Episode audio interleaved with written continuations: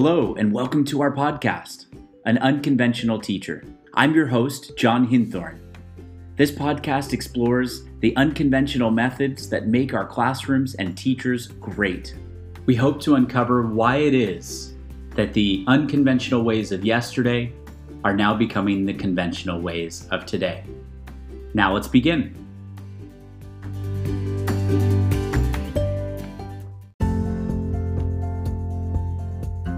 Hey, everybody, welcome to episode five of An Unconventional Teacher. Why this? Why now? We'll just begin in a second. We want to give you two announcements before on the top of the show. The first one is we're just getting started. We need your help.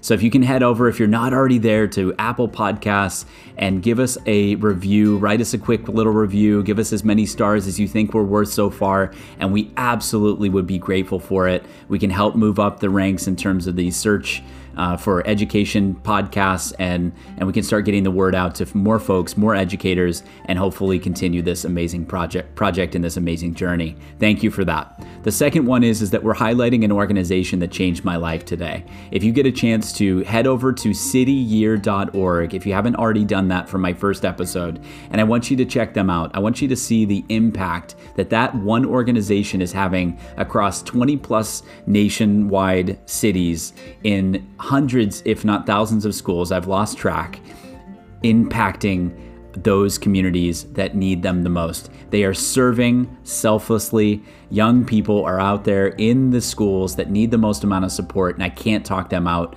enough. Please go check them out. They are so amazing. cityyear.org. Thank you for tuning in today. We hope you enjoy our episode. Let's jump right into today's theme. Why this? Why now? These are two questions that have gone through my head constantly over the past 13 years of being an educator. Why am I here? And why am I here right now? Why am I a teacher? Why am I teaching right now? So I want to share with everyone my why. I teach because I truly believe in the power of education to unlock the unending possibilities of our nation's young people. I also believe in the public school system and the opportunities it provides to unite communities to be a beacon on the hill. I want to share with you a story and then connect it to why a podcast and why right now. I was sitting at a dinner table, our dinner table, and my wife, who is a science educator, middle school, taking some time off to raise our kids, which is amazing and wonderful, and she is my favorite person, my hero. Uh, so, two teachers around the table, we tend to talk about teaching. We were talking about my podcast, and all of a sudden she looks at me and she says, Can I give you some feedback? I said, Of course, absolutely. She says, I think you need to be talking more about unconventional methods of teaching. I looked at her. I said, What do you mean? She says, Well, what I'm hearing are best practices that folks and you are sharing. And that's good, but your podcast is titled An Unconventional Teacher. Well, I thought and thought and thought. I thanked her for her feedback because you always should thank anybody for being willing to give you feedback, even if it's your spouse. And then I didn't sleep. I didn't sleep much that night. I thought about many things. Had I titled the podcast wrong? Should it have been teacher best practices with John or uh, great teachers do great things. I wrote a whole bunch of alternative titles. I, I came to the conclusion that no, I don't think so. And here's why. As I have taken on this Pay It Forward passion project, and this is a passion project for me, it's almost completely selfish that I get to go and learn from all these teachers that we're interviewing and get a chance to listen to it over and over again as I edit I've considered my own teaching methodology. Right after 13 years, I've I've seen a lot. I've gone through a lot. I've um, I've I've asked my students what I do that's unconventional. I've asked my peers, uh, the fellow teachers at my school, what they think I, I, I, do related to this theme, and and and a lot has come up, and and I, it's been really cool to reflect on my profession and and realize I have made some bold decisions. I have taken risks in my classroom to get rid of desks and try to use the language as much as humanly possible and avoid using the textbook for the sake of trying to create other learning experiences that might be more impactful. So the list goes on and on, but I landed on keeping my title, an unconventional teacher.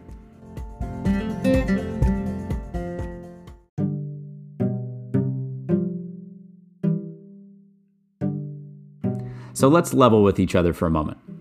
Is this a teacher out there that completely is unique? No, I'm not completely unique. Am I a teacher out here that is completely unconventional? No. I'm not quite sure there's any teacher that's completely unique and unconventional. I think we'd all agree. So let's think about that. What are the qualities of an unconventional teacher? I just got done with two amazing interviews with teachers that are self professing them to be typical to be old school is the word that they describe themselves as.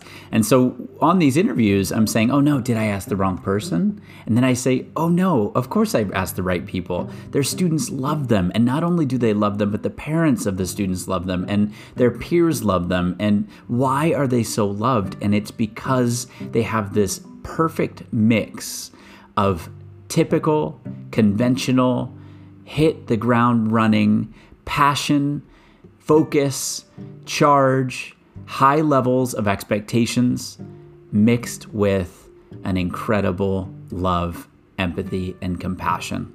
These sort of new wave teachers that are carving out a space for us to get to know our students as humans and see them as humans is mixing now with these traditional methods and I think bringing us to our top topic of our podcast unconventional teachers that perfect mix. I won't use the word perfect, that wonderful, refreshing mix of old school and new school coming together and creating this synergy for a student to feel safe to take risks. And not only feel, feel safe to take risks, but feel safe to be themselves while doing so.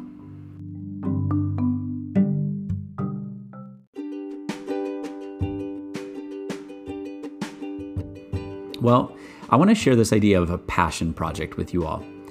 At my school, Central Coast New Tech High School in Nipomo, California, there is an amazing thing that we get to do with our students, and that is encourage them to take on a passion project every year. The passion project is about 10 weeks long, and students get to do just that. They get to go and explore and maybe unwrap a new passion of theirs. What a cool idea. So, us teachers, we get to put things out there. I, I play music and I write piano music, and, and writing and producing music is really a huge passion of mine. So, I tend to lead a music writing and composition and production passion project. Every year we get full and we of students and, and we get full of this amazing music and we get to share with each other what music makes us excited, and I get to share with them how you might record and produce music. It's incredible.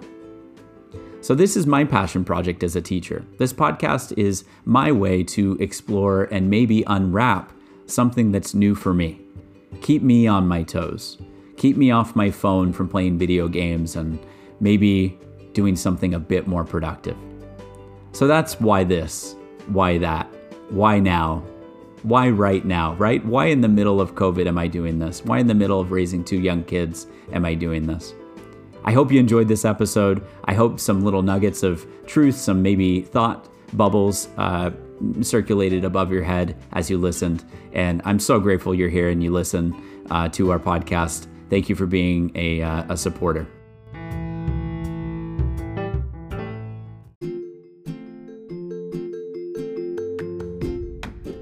Thank you so much for listening to this episode of An Unconventional Teacher. We hope you enjoyed listening as much as we enjoyed producing it. This is a project to pay it forward to the teachers and educators out there seeking something different. If you are or have someone in your world that is an unconventional teacher, please send their name to an unconventional teacher at gmail.com and we can work to get them on this show. Also, please join us on Instagram and Twitter at an unconventional teacher and be a part of our growing movement to embrace the different. As I tell each and every one of my classes I teach at the end of our time together, vive como si fuera su último día. Live like it were your last day. Have a great day, and we'll see you next time.